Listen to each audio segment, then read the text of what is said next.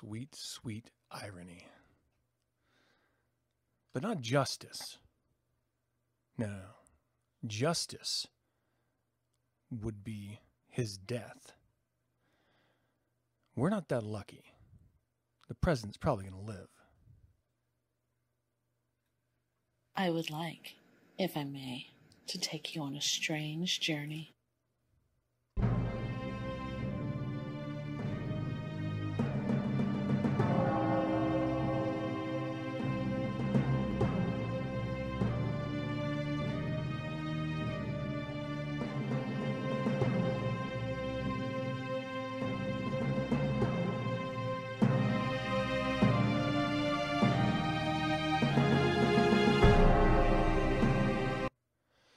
Welcome to Nine Cents. Nine Cents is a satanic perspective of our modern world, and I'm your host, Reverend Campbell. It is great to have you. It's October the 4th, and as of today, we have 35,191,569,000. 569 worldwide cases of COVID 19 with 1,038,898 deaths. And uh, I got a great show for you. Great show for you. Got to Tony the Tiger that a little bit more. Great show for you. In the Devil's Advocate, I'm going to ask the question Are we the alien elite? In Infernal Informant, Woodrow Wilson downplayed the 1918 flu pandemic, then he got violently sick. It all comes back around. And the second one, Einstein, right again. I just like science, so I'm going to read a little bit. Uh, and of course, in the creature feature, I'm going to give you a review, a quick little uh, how do you do, about a film called Scare Me. This premiered on Shudder this past Friday, and I had a fantastic time watching it. So we'll talk about that in the tail end of the show. Gary, thanks so much for joining, man. I know I'm early, everyone. I got things to do later on tonight that I just I'd rather get to than wait 20 more minutes before I get to. So might as well start 20 minutes early, right? Or 15 or I don't know, time, whatever. Um, Valeria, how you? I'm bouncing around here. Uh, thanks for joining, hon. Uh, William, good to see you, man. Dog, we just saw each other. Zachary, how you doing? Lady Marie, I like that. Uh, good name. Scott, good to see you, man. Ashworth, how you doing? Kyle, what happening? And anyone else who joins at the regular time that I scheduled this feed for, thanks for joining. And if you have any comments, put them in the chat based on what we're talking about, and we'll see if we can get to them, right? As per usual. All right. So uh, for those of you, hey, Leo, uh, who tuned in to the daily vlog that I ran or are members of the sixth or ninth circles and saw the daily vlog, vlog that I ran uh, recently, I'm paring back on productions. So Evil Live, Reading Aloud, and vlogs are taking a back seat, just like Speak of the Devil and You, Me, and the Devil Makes Three have. They'll be, you know, whenever I want to, rather than on a regular schedule like I had had them on. Um, after this current book that we're reading in the book club, I'm stopping the book club as well.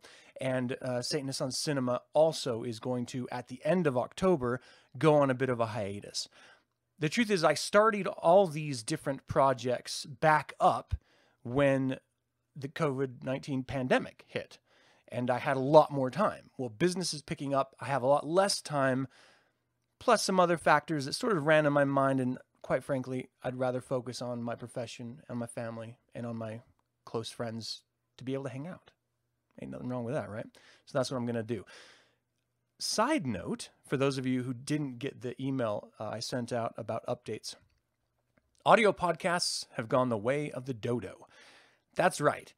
Every week, I asked the thousands of listeners who get my podcast through audio podcast form to give me a rating and review. And you didn't. So fuck you. They're gone. it's really that simple. It's like a partnership. You're not paying for this shit. I'm doing this for the goodness of my own heart, my own little black heart wrapped up in my dark, evil chest, right? If you're not going to give me a little, I'm not going to give you a little. So that's it. Simple. Done. Um, I've removed all of the admins to this channel and to the Twitch channel. The truth is is I'm paring back on everything that has anything to do with social interaction online with my site or my channels. I don't want to engage in it. I don't want to be party to it. The membership side of this gets you emojis and access to videos. That's it. So if you don't want that, then don't be a member. There's not going to be any special engagement and interaction as a member to me. Um, the truth is, this all takes time and effort. And even just presenting this show takes time and effort. Um, planning the show, getting all the show notes together, you know, everything. And I have a limited amount of time that I'm willing to do that. It's why I stopped the original Nine Cents, if you'll remember back in the day, because those were highly produced audio podcasts. This is very much a turn it on, live stream, get it done without the, uh, you know, formatting all of this and, and leaking them out to different podcast venues. It takes a lot of the edge off. And so I'm going to take a little bit of the edge off. And that's kind of it.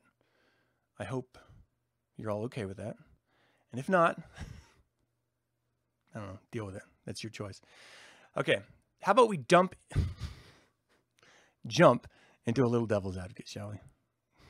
you can take a dump after.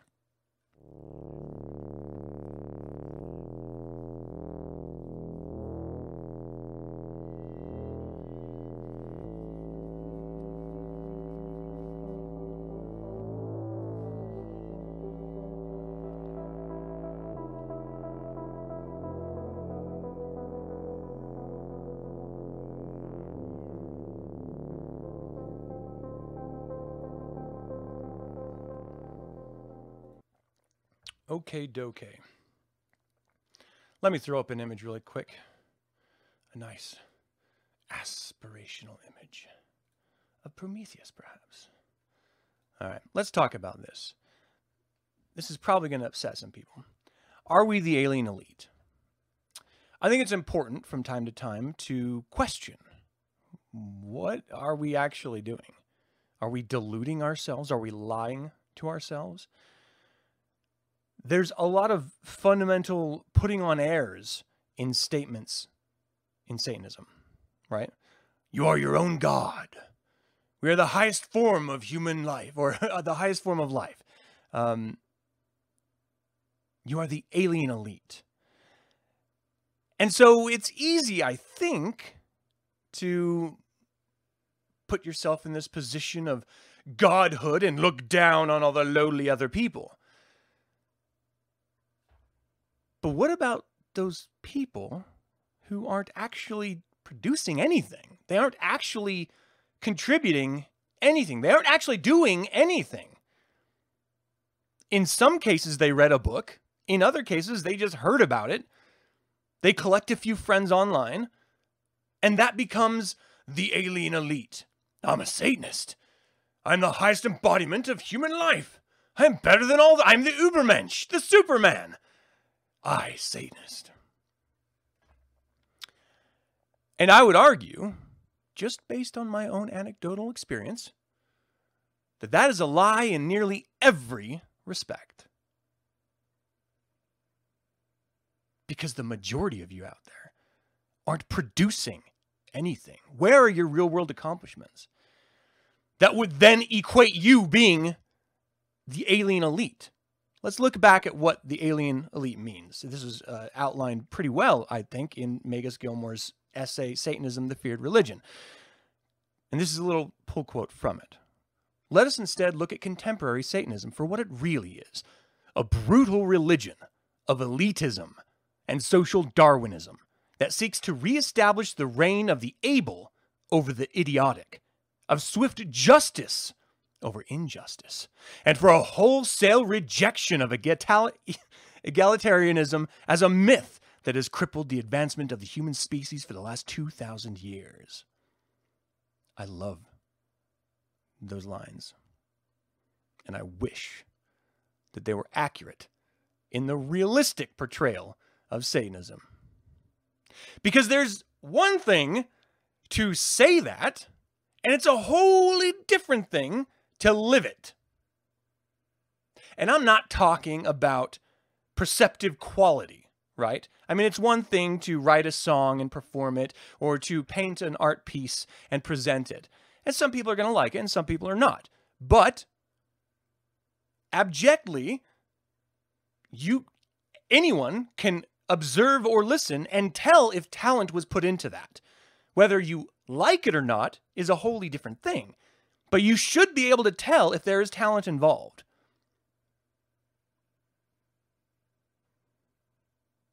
I'm just not seeing the talent. And it's frustrating from a group that claims to be elite.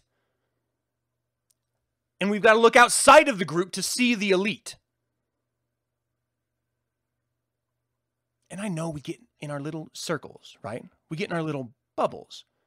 And we want to promote each other because brotherhood, whatever manufactured bullshit reason you have for excusing the fact that you're engaging in behavior that's antithetical to the very religion that you seem to ascribe. But you huddle together. Get everyone in a group and you're you're kumbayaing and you're liking and you're sharing and you're commenting how great this is. Oh, that was a wonderful writing you just made. I am so impressed and glad that I know you. Hey, would you please like me back? What are you producing? What are you promoting?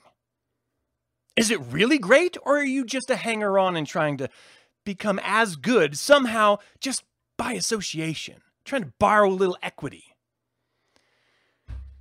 There was a really great essay put out um, called Satanism Needs an Enema. Um, and here's some lines from that. Now, this was based around a time in Satanism when there was a fracture where there were some Satanists claiming that the doctor actually believed in an anthropomorphic deity, and others who were rightly claiming that no, he's never has. He's always written that he hasn't, and this is the truth. This essay was written as a way of spurring change, getting those who believe in actual Satan out of the religion, let them do whatever they want. The movement, Satanism, is in danger. The danger is real. The danger can be stopped. I am writing this to put a stop to it. In LaVey's view, the devil was not an anthropomorphic deity, but rather a dark, hidden force in nature, responsible for the workings of earthly affairs, a force for which neither science nor religion had any explanation. That's from the introduction to the Satanic Bible by Burton Wolfe.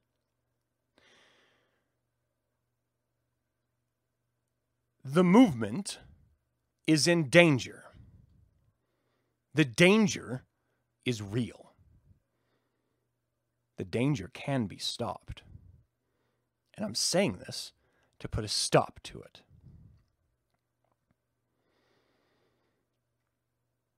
When all you experience is online communal Satanism, a community of Satanists, all you know is communal Satanism. You know the infighting, that inevitably occurs. You know the abusing of titles that inevitably occurs. You know the sharing and championing, obviously juvenile creativity because of likes and friends that inevitably occurs. This type of behavior always was and always will be. It will always exist. But it was on the individual experience level before the internet rather um, than being perpetuated by a herd of black sheep, all goose stepping and elevating the mundane. How is that any different than the grotto system? How is online communal satanic groups, sanctioned or not, any different than a grotto system? Well, from the website. It has become irrelevant in the current existing situation for social in interaction facilitated by contemporary means for communication. And that's the end of grottos. Grottos gave way to special interest groups. So grottos were stopped because they were recognizing and witnessing the same behavior that I'm complaining about. And so special interest groups were, were promoted. So they were founded as think tanks to serve as forums wherein a creative member interacts towards the end of generating tangible results. They provide fuel for the creation of essays, images, music, compendiums of data, and other materials germane to the primary focus of each specialized group, and they're managed by privately by members. Where's these tangible results? I think special interest groups have gone the way of the grotto and been replaced by social media satanic communities. Social media groups are the new grottos of old, and your participation is the means in which Satanism is being dragged down and allowed to be confused by political and cultural appropriators. You see it online divided either by into conservative groups or pages or conspiratorial groups or pages, by liberal and progressive groups and pages that are contrasting those other ones. But you're not getting what is central to what it means to be a Satanist the individual. You're getting a group or a page, this amorphous identity, not an individual, because they're too afraid to be honest about who they are. They're too ashamed. So it'd rather just hide behind a moniker, right? So now you just have these groups. Hey, we're a satanic group. Some of them actually have Satanists in them, some of them do not. Espousing ideas that are satanic. So if you are a Satanist, you must think this way. And so other groups prop up. Again, amorphous identities. Well, this is in contrast to that. Satanists are like this, they're not like that.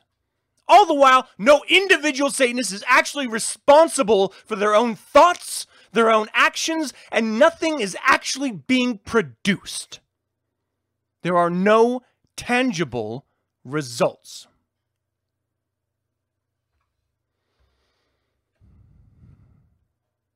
There are forms and groups that are tiered. You stay in one long enough where you like the right people, and then you'll be elevated to the next satanic online community. And you do that again in that one, and you get elevated to the next and on and on until you are what? A real god? Really evil? Really dark and mysterious? Do you get a lapel pin for it?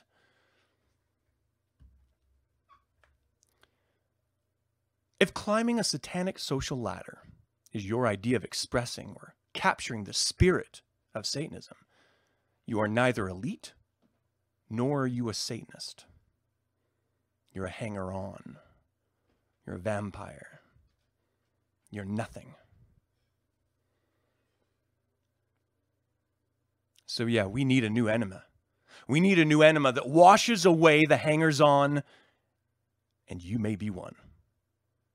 That kicks everyone to the curb, that isn't actually creating tangible results, that is not achieving real life successes, which is the whole point of this religion.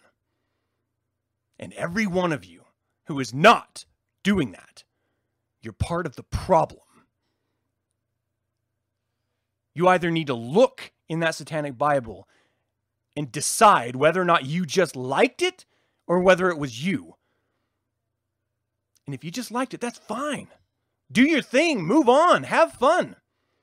But if you think it's you and you're not actually creating, you're not actually producing, you're not actually achieving, how can you honestly call yourself a Satanist? And collectively, all of these groups, all of these people huddled together in their little online communities, every one of them, you're part of a problem. You're communicating a sense of mediocrity. So whenever anyone looks at uh, a Satanist online and then they happen to meet someone in real life that says, I am a Satanist. They don't think of personal achievement. They think of huddling and protecting each other in online communities. Is that what Satanism is to you? Does no one have the balls to stand up and say, that is not good enough? I don't want that representing me. Does no one have the balls to say, I'm not going to engage in this huddling of the masses that is strictly antithetical to the religion itself. And I'm just going to do me. That's what Satanism is. Can you do that? Or are you just going to continue to make up any excuse you want? Well, all my friends are here. I, I, talk to my family. Uh, uh, it's okay. I don't need to create anything. I'm, I'm supporting other people who are creators.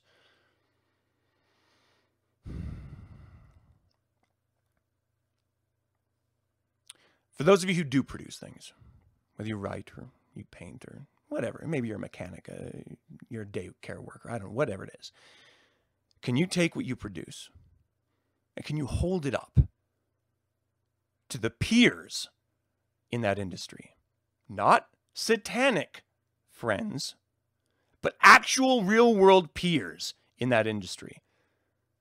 And claim then that what you're doing is elite. And if you can't, then stop calling yourself that.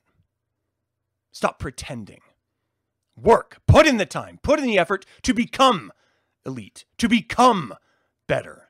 You don't have to be the best, but you've got to continue to try and work hard. If you cannot hold up what you do and compare it to other people in the industry and feel that it is truly of value, that tells you that we, Satanists, have fostered mediocrity. That tells you that we are not what we claim to be. How can we pretend to be the highest embodiment of human life if we're only ever comparing ourselves in any sense to others like us and not to the wide world at large? And I understand that to compare yourself to someone better, well, that's hard because that makes you do a gut check. But that's what we're supposed to be doing on a regular basis as Satanists. And I understand it's easy to foster a group of mediocre people. So when you do hold up your work, your mediocre work to other mediocre work, well, if no one else is elite, then maybe we're all elite. Maybe we don't have to compare it to anything outside in the real world. We can just live happily in our fake elitists circle of friends. Is that Satanism to you? Is that what you're proud to call yourself? Is that what you see when you look in the sigil of Baphomet's face? When you read the Satanic Bible? Can you be honest with yourself? Enough. You believe that you're elite because you surround yourself with equally mundane people. And if no one in your world is better, then you're all the best. You desire to be elite is the very thing that is destroying the sense of elitism. I want to say that one more time. Your desire to be elite to prove that you're elite is the very thing that's destroying the sense of elitism if you haven't actually produced anything of value.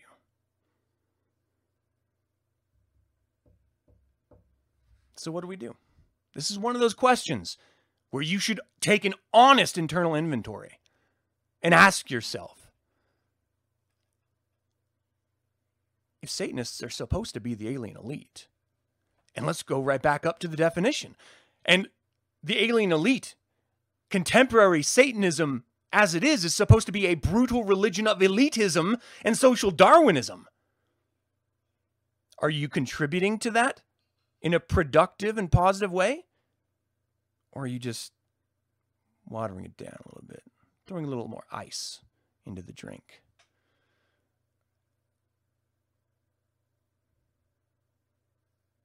This is why I go through so many of these fucking hurdles. It's not because I am better or I see myself as the best version of me. I'm a work in fucking progress, just like anyone. And I'm aware of it. I engage in social media and then I take personal inventory, feel the shame, and I stop. I produced a show that was founded around interviewing other Satanists to promote the elite and then I realized that I'm not actually doing that. So I have to stop. Gut check, it hurts. That I'm feeding in, that I'm helping make what is supposed to be powerful mediocre. I create my own version of a little online community I'm part of the problem. So it's not just you, it's everyone, it's all of us. And it's not condemning you, it's condemning all of us. We need to stop pretending we're something that we're not. Stop placating each other, pretending that we're already there, and start actually putting the time and effort in to be it.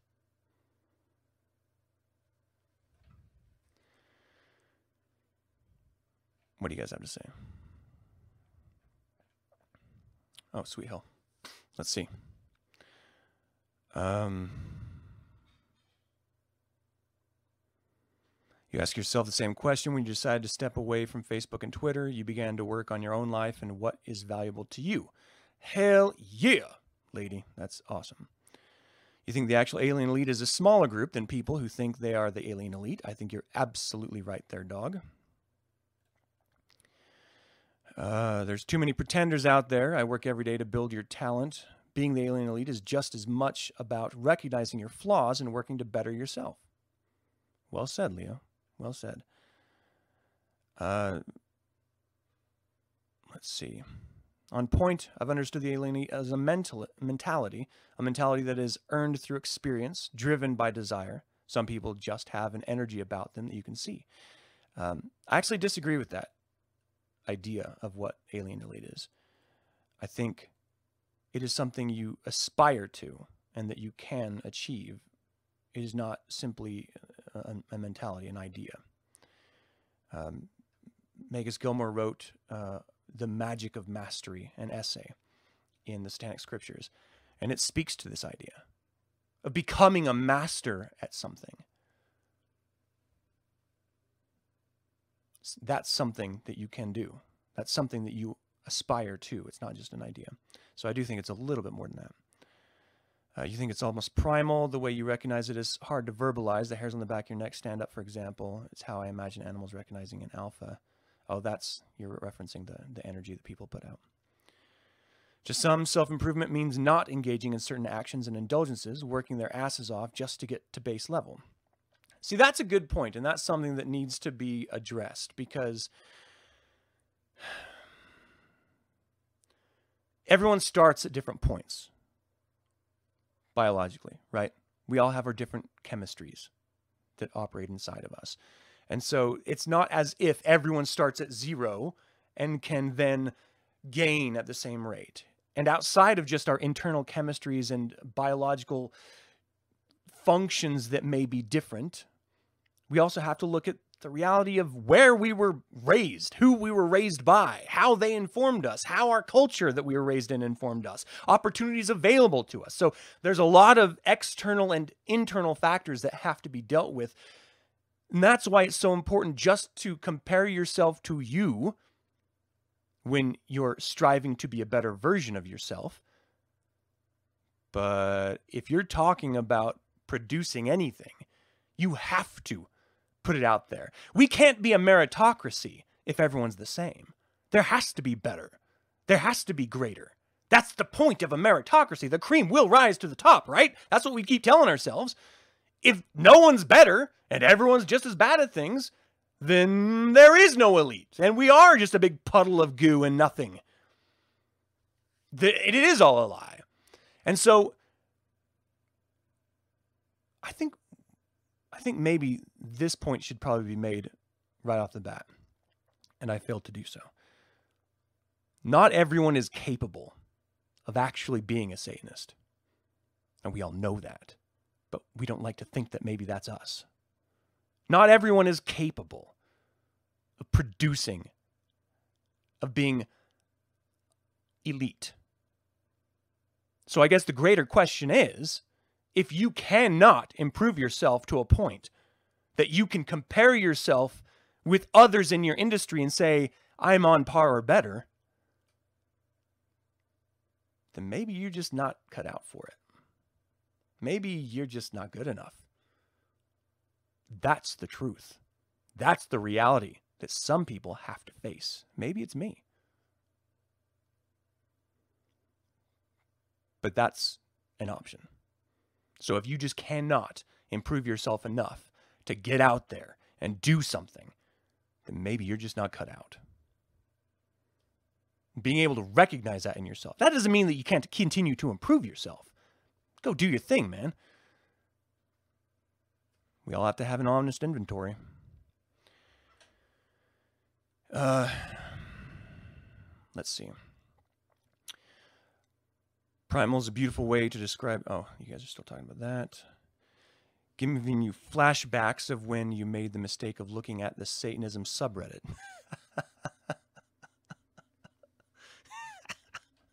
yeah. No, that's fair, man. I think it's turned into a fad. Fads come and go, though. It's up to the true elite to lead by example and continue to produce results and separate the real from the fake. I understand your anger. Justin, spot on. The problem is, I don't think I've ever seen any actual separation. If the mundane is hobnobbing with the actual elite in the same little groups online and everywhere, then for all intents and purposes, there's no actual stratification. There's no social Darwinism. There is no separation.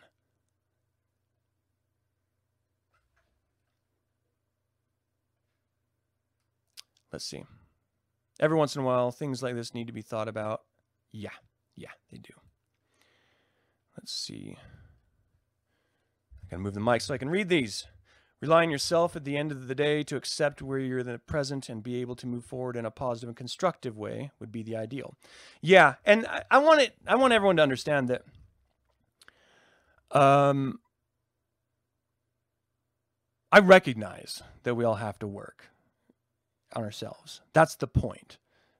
That's actually the point that I'm making is to stop comparing yourselves in a manner that of those that are surrounding you and instead actually just focus on you and yours.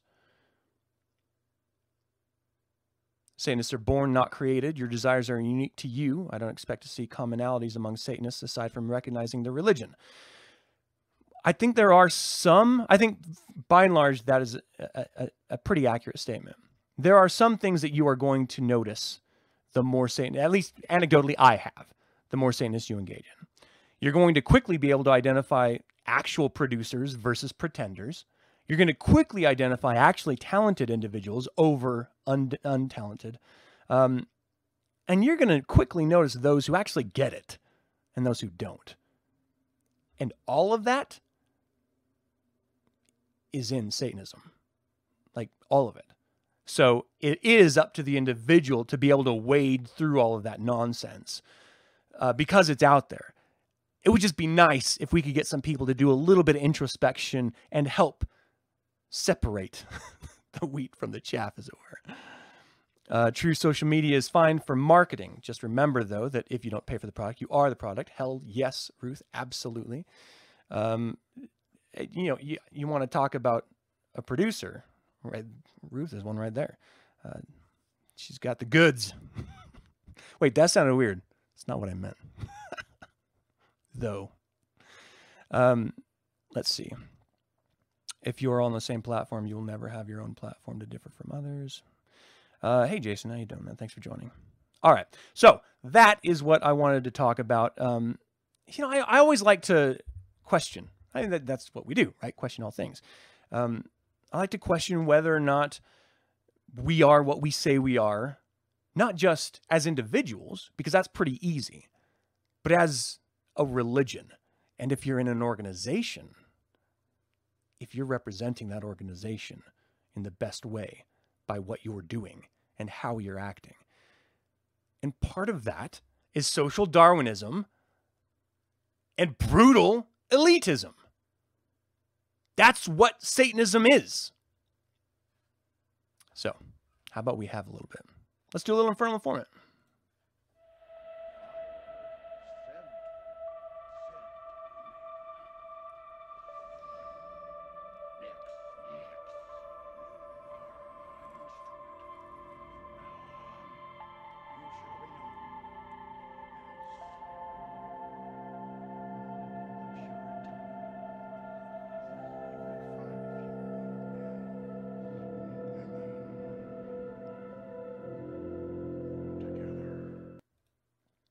All right.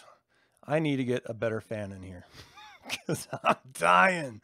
I am absolutely dying here. Okay. These two lights I got shining on me are just brutal. All right. Woodrow Wilson downplayed the 1918 flu pandemic, then he got violently sick. Sound familiar? The disease dubbed the Spanish flu emerged in 1918 during the last month of World War I. Initially, the Wilson administration tried to downplay the disease even as it spread worldwide. Presidential historian Tevi Troy cited the administration's response to the pandemic, calls Wilson the worst U.S. president in terms of handling a disaster. Was. Quote, the federal response to the influenza outbreak in 1918 can best be described as neglectful. Hundreds of thousands of Americans died without President Wilson saying anything or mobilizing non military components of the U.S. government to help the civilian population, Troy writes. In Shall We Wait? Shall We Wake the President? Two Centuries of Disaster Management from the Oval Office. He also blames Wilson for contributing to the pandemic by continuing the mobilization of troops, even as World War I was winding to a close. In April 1919, however, Wilson himself contracted the illness shortly after arriving in Paris for the Big Four peace talks. Sarah Fling, a writer, a fellow writer of the White House Historical Association, notes that the number of members of the Wilson entourage had caught the flu during a transatlantic voyage in February 1919, including his daughter, Margaret, several members of the Secret Service, Wilson's stenographer, and his chief usher. News of Wilson's illness was initially hidden from the public. The Associated Press reported flatly on April 5th that the president was, quote, not stricken with influenza. But no one knew better what was unfolding than Rear Admiral Cary T. Grayson, personal physician to the president. Publicly, Grayson said only that the president had caught a cold because of his workload and the chilly and rainy weather in Paris. Privately, however, Grayson told a different story. In a letter that only became public a little over a decade ago, he wrote to a friend on April 14 explaining, These past two weeks have certainly been strenuous days for me. The president was suddenly taken violently sick with the influenza at a time when the whole of the civilization seemed to be in the balance. And without him and his guidance, Europe would certainly have turned into Bolshevism and anarchy. He continued in a letter, now held by the Woodrow Wilson Presidential Library from your side of the water, you cannot realize on what thin ice European civilization has been skating. I just wish you could spend a day with me behind the scenes here. Someday, perhaps I may be able to tell the world what a close call we had.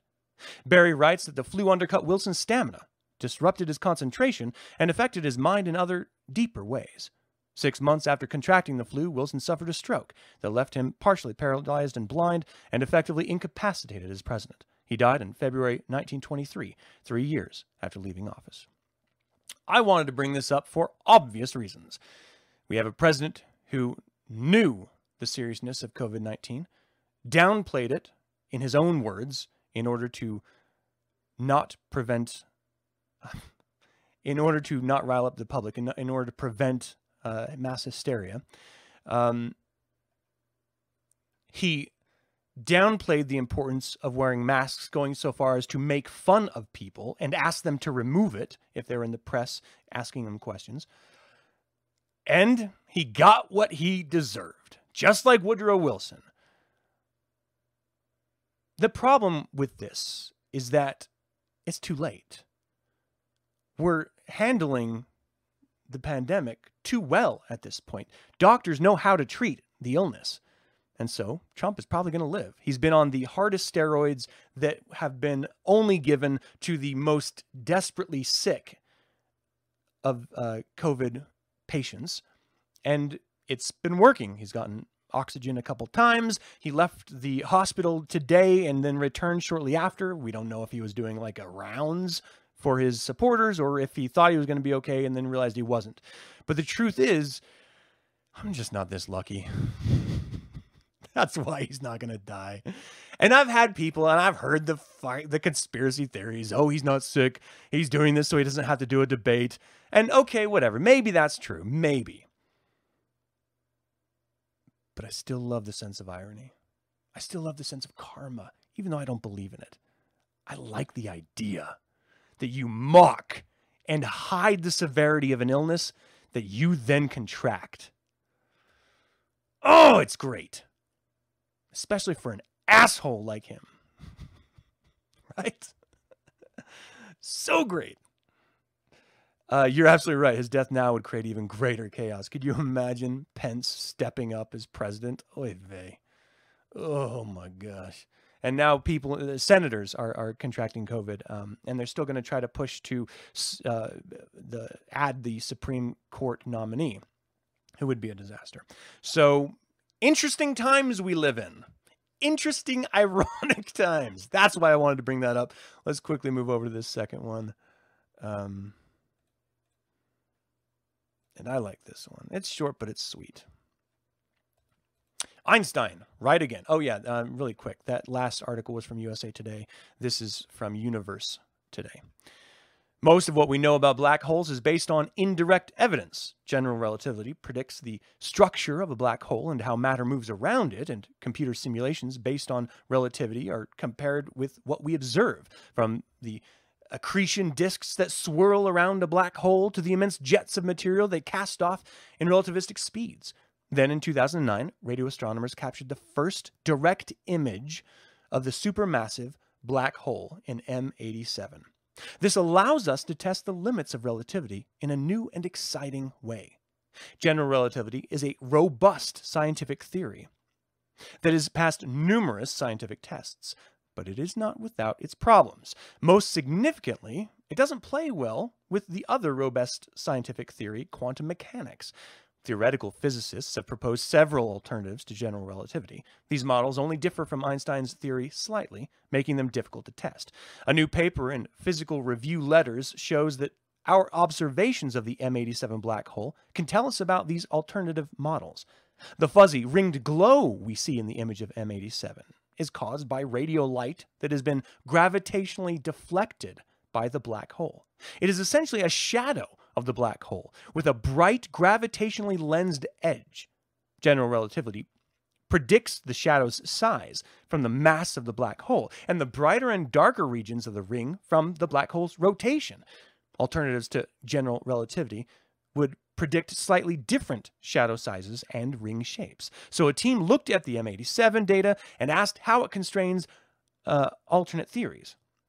Now, any alternate uh, alternative to general relativity will make different predictions about how gravity behaves in the extreme regions near a black hole.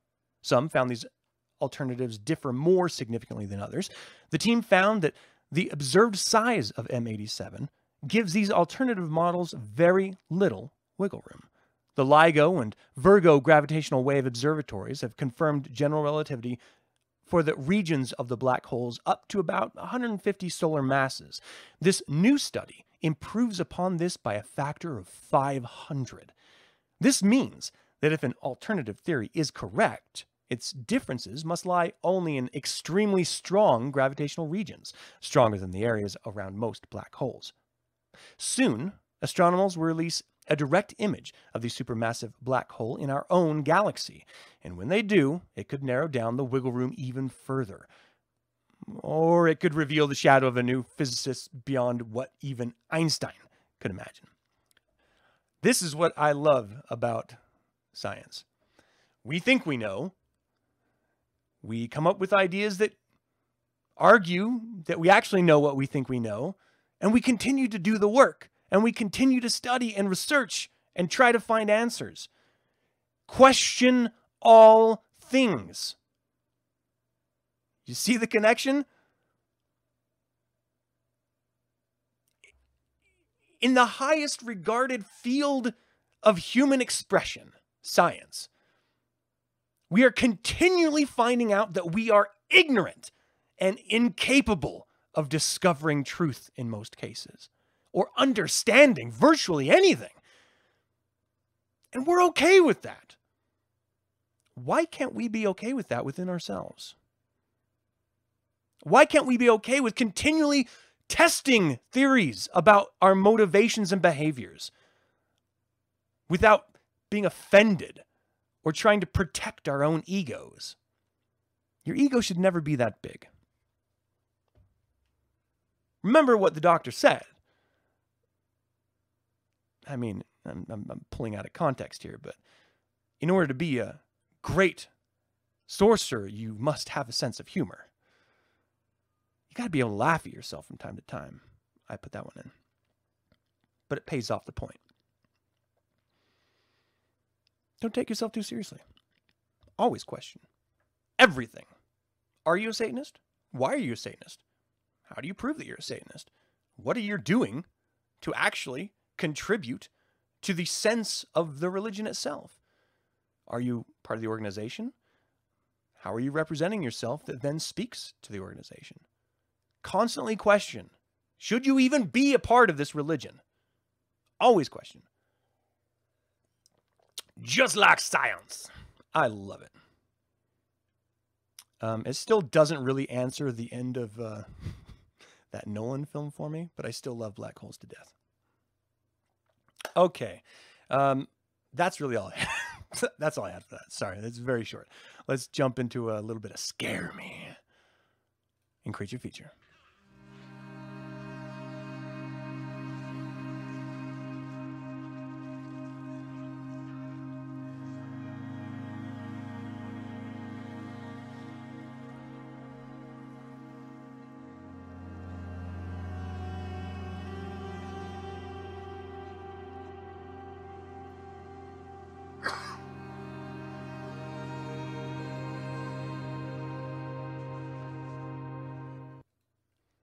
Uh, before I jump over to the creature feature, I wanted to reiterate what Ruth had just said.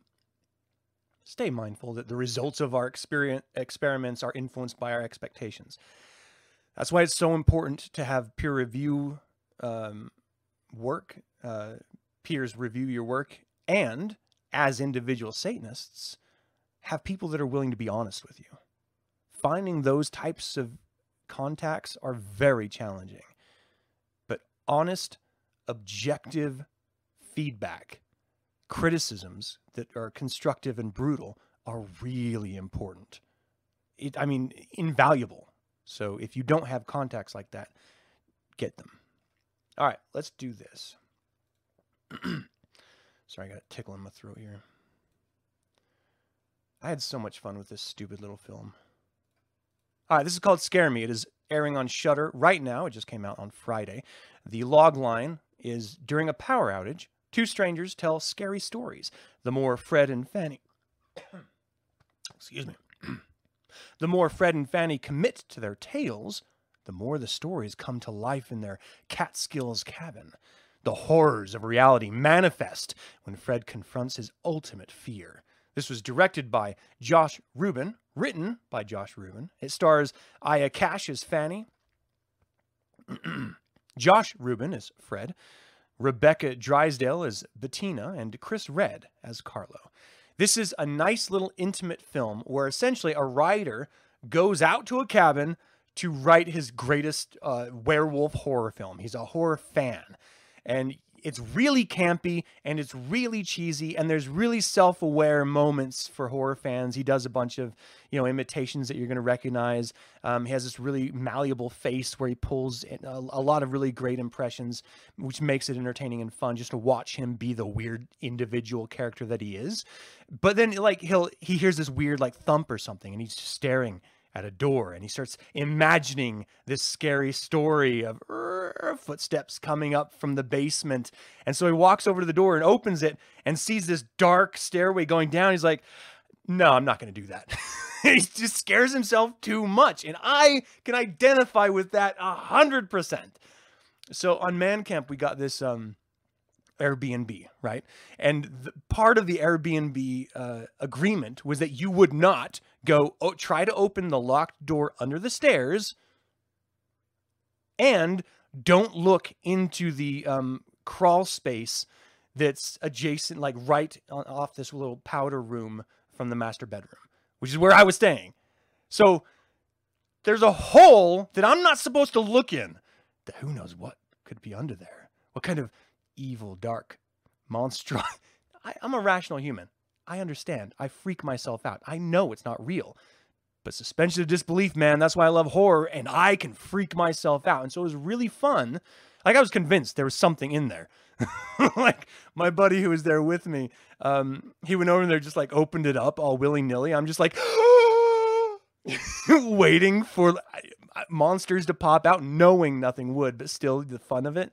Um, it was just a really funny moment. I guess you had to maybe be there. But anyway, seeing that reflected in this film just immediately brought me back to that moment and just endeared me to this character even more. That he was as insane as I am with his suspension of disbelief and his passion for horror and scaring himself. And then, so he's having a hard time finishing this werewolf story. And so, you know, he goes for a run the next morning in this, you know, sort of tiny little out town road. Uh, and he runs across this other woman who just happens to be a successful writer who he immediately becomes jealous of when he realizes her success compared to his lack of success. And then um, she's also in a cabin. Well, that night, the power goes out. She shows up and she's like, Look, I have no power. You have no power. How? We're both writers, right? And he's like, Well, mm, kind of, yeah. And she's like, Well, tell me your story. Let's talk horror. Let's get scared. And just watching them play out these scary stories with each other and they start like jumping in on each other's stories and engaging with each other in these really wonderful ways. Then the pizza guy shows up and he gets in on it too. It is so awesome. And then you're having so much fun just watching them enact these stories as they make them up impromptu. Then all of a sudden it gets real. Now I'm not going to talk about any more about that, but shit starts getting really real and so it, it it's a little unnerving. It's a little alarming um, how quickly it turns on you, and you're just like, "Whoa! Oh shit! Oh shit!" Right? It's so good. You have to watch this if you like horror films. It's just campy, cheesy, awesome fun. So that's my review for Scare Me. Uh, everyone should watch it if they love horror because it's fun. All right, what are you guys saying? Uh, you live in a city of borders, Detroit. There isn't much here to do or see. That's why you gotta scare yourself, man. Make up stories. Oh, you guys aren't even talking about that. You're talking about social stuff still. Damn it. Do you guys scare yourselves? Can you scare yourselves? I think it's an important part of, of being a person is knowing your own limits and still being able to go past them. I think it's really integral to, to ritualize as a Satanist too. Like suspension of disbelief. I mean, I guess those of us who are easily, you know, sort of sucked into it, it seems like it's something that's super simple. And I guess some people have you know, difficulty with it. And I can appreciate that. Just work at it. But if you go and watch a film, don't you believe what you're seeing for the duration of the film? Right? I mean, you know it's not real, but you still have fun with it. I mean, yeah, it's all part of the fun. That's that's what's great about it. So, anyway. All right. Well, Jordan can't do it. That's why he goes to horror. I love it. that's why I love horror too. Okay, everyone, that's all I had. I got stuff to do, so thank you all so much for tuning in. Um, you know, when I talk about uh, the stuff that I talk about in this, um, it's always with the purpose of us appreciating who and what we are a little bit more. You know, and that's why it's so important to do those self inventories. It's why it's so important to call yourself and your close friends on their bullshit, to keep people honest to who and what they are. I'm not talking about using lesser magic out in the real world. We all know we're going to be lying and doing that stuff. But you have to know where you are, where you're starting from. You have to know you. Don't be delusional about who and what you are. Be honest to yourself and then build from there, right? It's that's all this is about. Not this show, the religion. So Let's continue to do so, right? And for those who ask you to be honest with them, you owe them to be honest. It might make them hurt. It might make them not like you. It may make them never talk to you again. I know I've got those people who ask my opinion and they don't come back. So just be honest because the ones that actually are of value will see the honesty and come back. That's what's important. Have a great day, everyone. And remember to hail that Satan. I don't know why I say it like that. That's weird. Hail Satan, everyone.